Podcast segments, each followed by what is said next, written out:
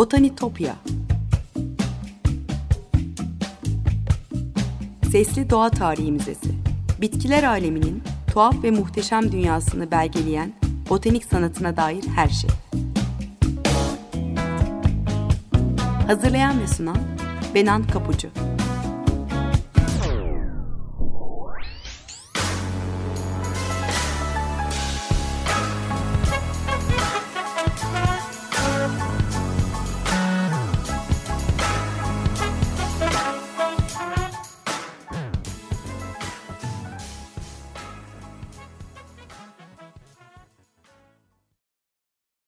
Merhaba sevgili Açık Radyo dinleyicileri. Botanitopya'ya, bitkiler aleminin tuhaf ve muhteşem dünyasına hoş geldiniz. Anlatıcınız ben Benan Kapucu. botanitopya.gmail.com elektronik posta adresinden ya da aynı adlı Twitter ve Instagram hesaplarımdan bana her zaman ulaşabilir.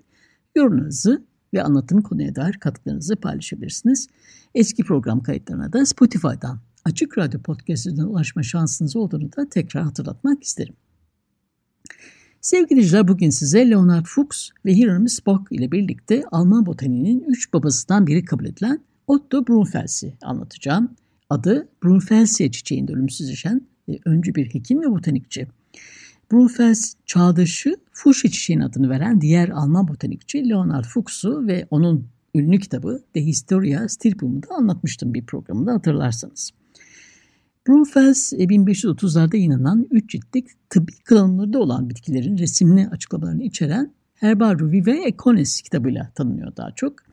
Canlı bitkilerin portreleri anlamına gelen başlığından da anlaşılacağı gibi kitabı asıl dikkate değer kılan Brunfels'in metinlerinden ziyade Hans Weiditz'in çizdiği elde renklendirilmiş ahşap baskıyla çoğaltılan resimleri. İlk programlarımdan birinde bitki, e, bilimsel bitki çizimlerinin tarihini de anlatırken bahsetmiştim. Antik metinlerin tekrar tekrar ko, e, kopyalandığı Ortaçağ karanlığından sonra bitkilerle ilgili basılı bir metinde doğru ve gerçekçi görsellere, çizimlere yer verilen ilk yayın olarak kabul ediliyor Brunfels'in bu kitabı. Rönesans'ın e, dönemi başlamıştır çünkü. Özgür düşünmenin zamanı gelmişti antik yazarların bitkilerle ilgili söylediklerini kopyalamaktansa artık gerçekten doğaya, bitkilerin kendilerine, canlı örneklerine bakmanın zamanı gelmişti. E, Padua ve Pisa'da ilk botanik bahçeleri kurulmuş. Hortus siccus'un yani preslenmiş kurutulmuş bitki koleksiyonlarının ilk örnekleri ortaya çıkmış. Böylece bitkileri inceleme fırsatları önemli ölçüde artmış ve hepsinden önemlisi bitkiler üzerine ilk, ilk tırnak içinde yarı ciddi kitaplar yayınlanmaya başlamıştı. E, Brunfels'in e, çalışması da bu kitapların ilk örneğidir. Matbaanın icadı ve ardından e, basım teknolojisindeki gelişmeler sayesinde kitaplar artık daha ucuza ve daha çok sayıda basılabiliyordu. Bu gelişmelerin botanik bilimi için belki daha da önemli kısmı bitki resimlerinin de artık daha az zahmetle çoğaltılabiliyor olmasıydı el yazmaları çağında sanatçılar bitkilerin metinleriyle birlikte resimleri de yeniden çizmek zorunda kalıyor. E, bu tekrar tekrar kopyalamalar e, doğal olarak yanlışlıklara da yol açıyordu. Brunfels'in kitabında Hans Weiditz'in e, ahşap baskıyla çoğaltılıp elde renklendirilen resimleri ise kopyaların kopyaları olan önceki çizimin aksine canlı örnekler model alınarak çizildiği için oldukça gerçekçiydi. Hatta öyle ki sanatçı kimi levalarda bitkileri e, böcekler tarafından kemirilmiş yapraklarını bile e, göstererek betimlemiştir kitapta. E, bu yaklaşım sonraki yıllarda bitkileri en ideal haliyle kusursuz bir şekilde tasvir eden botanik sanatçılarının çalışmaları da belirgin bir tezat oluşturuyor elbette. Kitabın bir linkini paylaşmaya çalışacağım sizinle Twitter adresimden. Siz de tek tek inceleyebilirsiniz sayfaları. E, bu arada bu programı hazırlarken temel kaynak olarak e, kullandığım kitapları da e, anlatayım size. En Annie Paverton yazdı. The Naming of Names, The Search for Order in the World of Plants. Yani isimlerin adlandırılması, bitkiler aleminde düzen arayışı kitabından yararlandım. E, bu kitap aslında M.Ö. 3. yüzyılda Atina'dan İstanbul ve Venedik'e, Salerno'daki tıp fakültesinden Pisa ve Padua üniversitelerine uzanıyor. E, botanik tarihinde heyecan verici bir macera çıkarıyor sizi. İslam kültüründen, Hint adalarına ilk seferlerden, yeni dünyadaki ilk girişimcilerden de bahsediyor. Çok güzel bir dille, e, entrikalarla, son derece rekabetçi egolarla dolu bir dünyayı da gözler önüne sürüyor. e, elektronik kitap olarak, e-kitap olarak indirip de okuyabilirsiniz daha fazlası için. Ayrıca Taşan yayınlarından çıkan Walter Leck'in yazdığı A Garden Eden yani Bir Cennet Bahçesi kitabında ya da Martin Riggs imzalı The Golden Age of Botanical Art, Botanik Sanatının Altın Çağı kitabında da e, yine Brunfels'in kitabındaki çizimlerden örnekler var bolca. E, evet, önceki kitaplardan fersah fersah ileride olan resimlerin aksine e, Brunfels'in metinleri aynı düzeyde değildir. E, detaylarından bahsedeceğim birazdan. Bu yüzden onun Alman botaniğinin babası olarak anılmasına itiraz eden ve bu onuru her ikisi de çok daha orijinal ve orijinal, içerikli bitkiler yayınlanan diğer iki botanikçiye Bach ve Fuchs'a veren tarihçiler de var. İşin bu yönü bir tarafı Brunfels'in çağdaş İramis Bak'ı e, yine kendi kitabını yazması için cesaretlendirdiğini de e, söylemek gerek.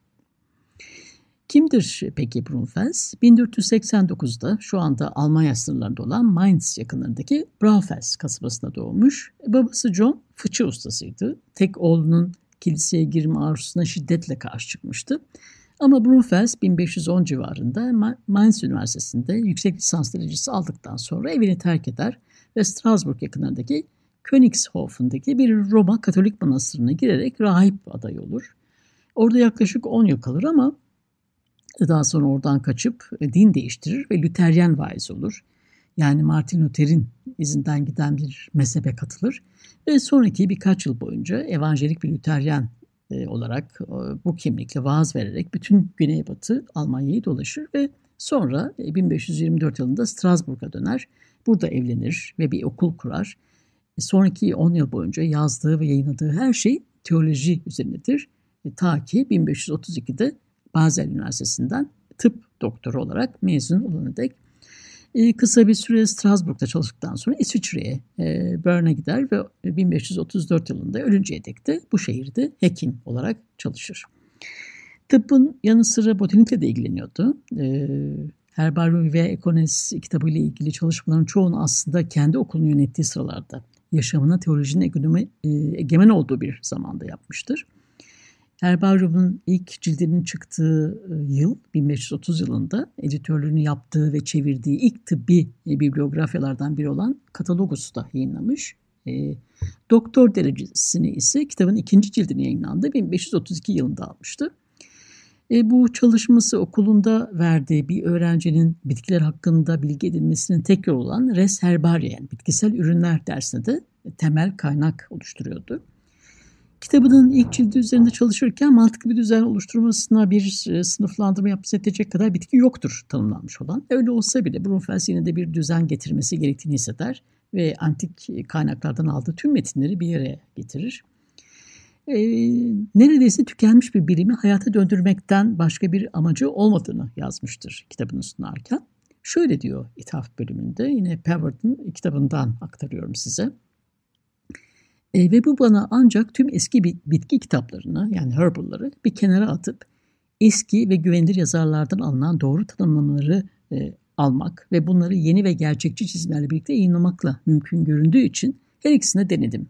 Tüm sadakatimle verilmesi gereken en büyük özeni verip bütün zahmetine de katlanarak diyor. Seçtiği antik yazarlar arasında Theophrastus, Dioscorides, Yaşlepinius, Apelius Platonikos'un yanı sıra e, Süryani Hekim, Masavay, İskender Hekim, Serapion, İbn Sina ve İranlı simyacı Razi gibi Müslüman coğrafyasından hekimler de vardı. Herbarium kitabının kapak sayfasındaki ayrıntılı çizimler de e, antik dünyaya göndermelerle dolu. E, ortada e, çerçeve için almış başın her iki yanında yer, yer alan kadilerin üzerinde Dioskorides ve Apollon'un temsili portreleri var örneğin. Üst kısmında Venüs'ü 16. yüzyıldan kalma yükseltilmiş e, tarlalardan oluşan bir bahçede otururken görüyoruz. Başlığın altında ise altın elma bahçelerinde eğlenen e, güneşin battığı yerin perileri Hesperitler var. Bitki resimlerine gelirsek e, Kuzey Avrupa Rönesansı'nın en önemli ismi Albrecht Dürer'in öğrencisi olan Weiditz 260 adet o dönem için son derece gerçekçi olan bitki resimleri, portreleri yapmış. Hatta dediğim gibi onları olduğu haliyle göstermiş.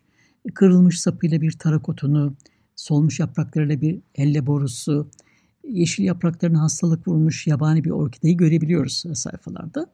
Bunlar türlerin belirsiz temsilleri değil, tek tek örneklerin aslına uygun görüntüleriydi aslında. Yeni ve gerçekçi illüstrasyonlarıyla Weiditz, hiç kimsenin e, Almanya, Fransa, İtalya ve Danimarka'daki bilim insanlarının e, o çizimin gerçekten bir pulsatilla, bir nergis ya da bir nilüfere ait olduğundan kuşku duymadığı e, bitki resimleri çizdi. E, bu çizimler bitkilerin ikonografisi için belli bir standart, bir başlangıç noktası oluşturacaktı. Kitapta bu yüzden önemli. Bitkilerin gerçeğe yakın resimleri, onları incelemek ve anlamlı gruplara ayırmanın yolunu geliştirmek adına kitaba erişim olan herkesin takdir ettiği yeni bir temel sağlamış olduğu hayati bir e, katalizör işlevi gördü bilim dünyası açısından. Dürer'in Weiditz üzerinde büyük etkisi olmuştur kuşkusuz. Ahşap baskı kalıplar yaratan yetenekli sanatçılar Dürer'den önce de vardı elbette ama onun titiz talepleri, detaylara verdiği önem Almanya'da yeni bir blok kesme geleneğinin ve zanaatının ortaya çıkmasına neden olmuştu. Bu yüzden ilk Herbal, ilk şifalı bitkiler kitabı da İtalyanlar yerine Alman matbaacılar ve oymacılar tarafından yönetilmiş oldu. Rönesans'ın merkezi olan İtalya hızla üstünlüğünü yeniden kazanır ama matbaacılıkta öncülük eden Almanya olur. Evet sevgili dinleyiciler bir e, müzik arası verip soluklanalım. Birkaç dakika sonra tekrar hikayemize devam ederiz. Ella Fitzgerald'dan e, Gershwin'in bir bestesini dinliyoruz. Tekrar buluşmak üzere. Merhabalar tekrar. 95.0 Açık Radyo'dasınız. Botanitopya'da Alman botaninin kurucularından Otto Brunfels'i konuşuyoruz. E, ahşap oymacı ve ressam Weiditz'in e, Dürer etkisindeki çizimlerinden bahsettim. Brunfels'in metinlerine gelince çok ayrıntılı betimlemelere pek ihtiyaç duymamış. Bitkilerin kısımlarını tarif edecek özel bir kelime haznesi henüz yoktur. Hala karşılaştırma yöntemiyle karakterize edilmeye çalışmış. Örneğin e, madıbağın yaprağını tarif ederken şeftali benzeri diye tarif ediyor. Nergis yapraktan anlatırken ise pırasınınki gibi demiş. Daha önceki kitaplarda olmayan 47 adet yeni bitki de temsil edilir kitapta ama bunlar bilimsel değerleri nedeniyle Brunfels tarafından değil, görünüşleri nedeniyle Weiditz tarafından seçilmiş gibi görünüyor. E, daha önce hiç resimlenmemiş beyaz rüzgar gölü, çayır köpük otu, planten ve pusatilla çiçeği gibi e, bitkiler de vardır bu yeniler arasında. Brunfels herbanuda yani çıplak bitki dediği e, uygun latince adı olmayan ve eczacılar için faydasız bulduğu bitkileri dahil etme konusunda isteksiz davranmış. E, Pulsatilla da onlardan biri. Düğün çiçeğigiller ailesinin bir üyesi Pulsatilla. E, Kuzey Yarımküre'de çoğunlukla Avrupa ve Asya'da yetişiyor. 38 e, tür var. İki türü de Kuzey Amerika'da bulunuyor. Pulsatilla vulgaris kireçli otlaklarda yetişen güzel bir e, Avrupa e, kır çiçeği. Ortası sarı, e, ipeksi e, ince yaprakları e, olan e, çiçek mor çiçekler açıyor. E, Paskalya civarında çiçek açtığı için Fransızcadaki Pesque Fleur adı Pesque Flower olarak İngilizceye geçmiş ve ona bu adı veren John Gerard tarafından bir bahçe bitkisi olarak yetiştirilmiş.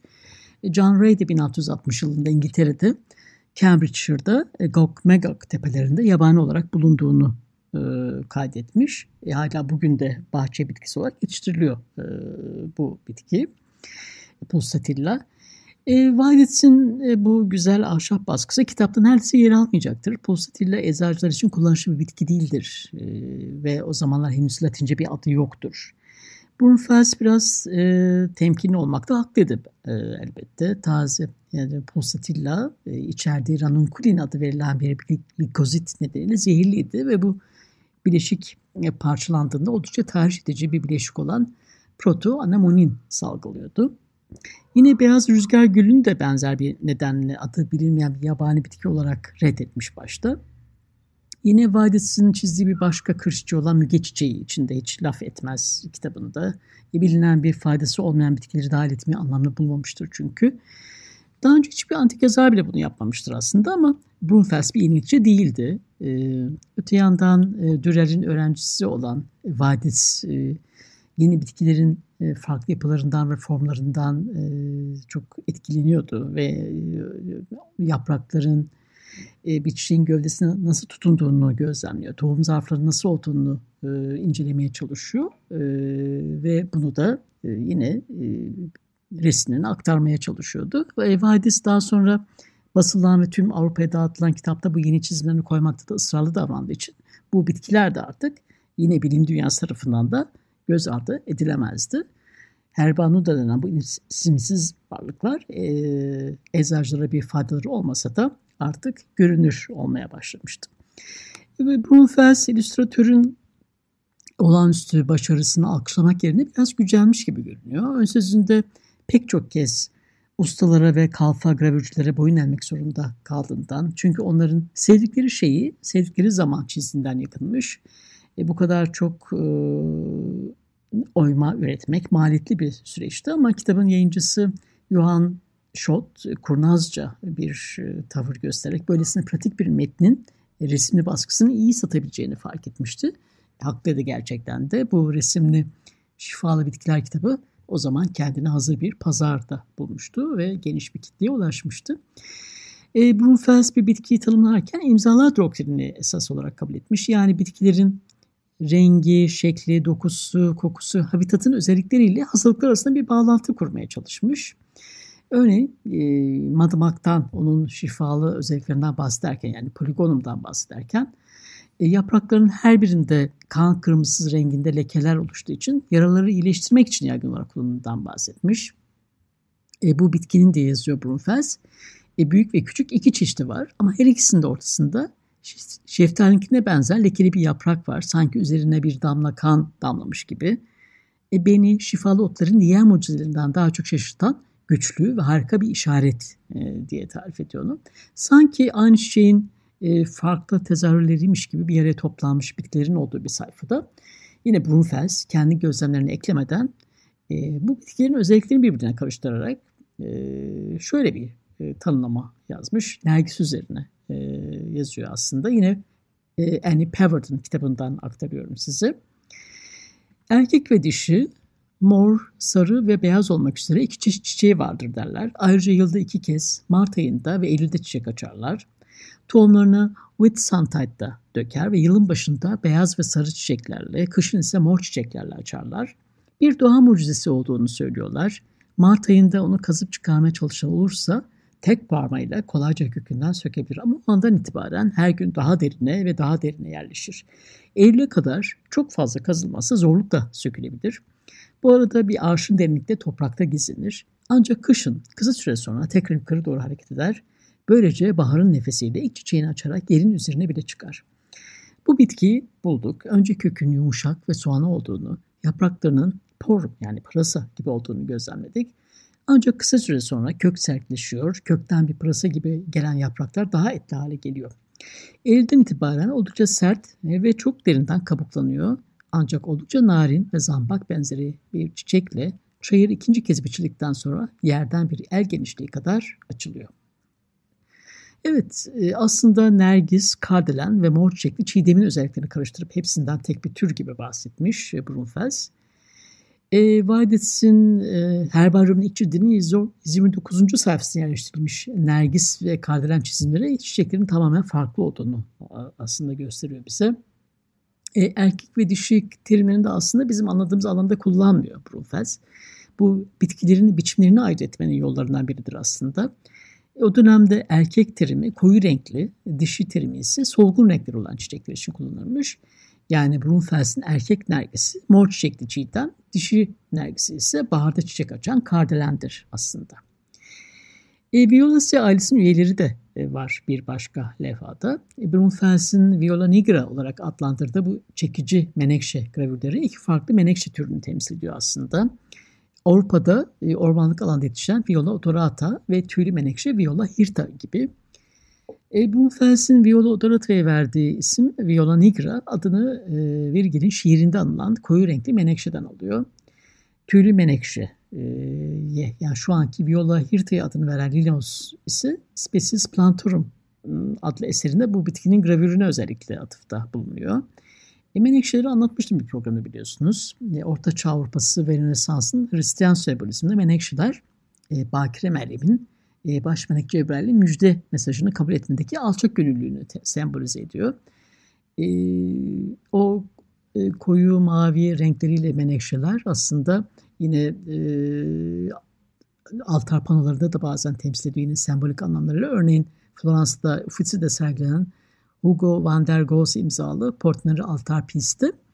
E, 1475 dolarında yapılmış bu e, Portinari altar panosunda ön planda zambak ve iris vazoların etrafına dağılmış menekşeler de görülebilir. Yine bu sembolizme karşılık. Evet sevgili dinleyiciler, e, Botanitopya'daki keşif yolculuğumuzda bu hafta Otto Brunfels'i ve onun gerçekçi ahşap baskı bitki çizimleriyle dolu ilk bitki kitabını konuştuk.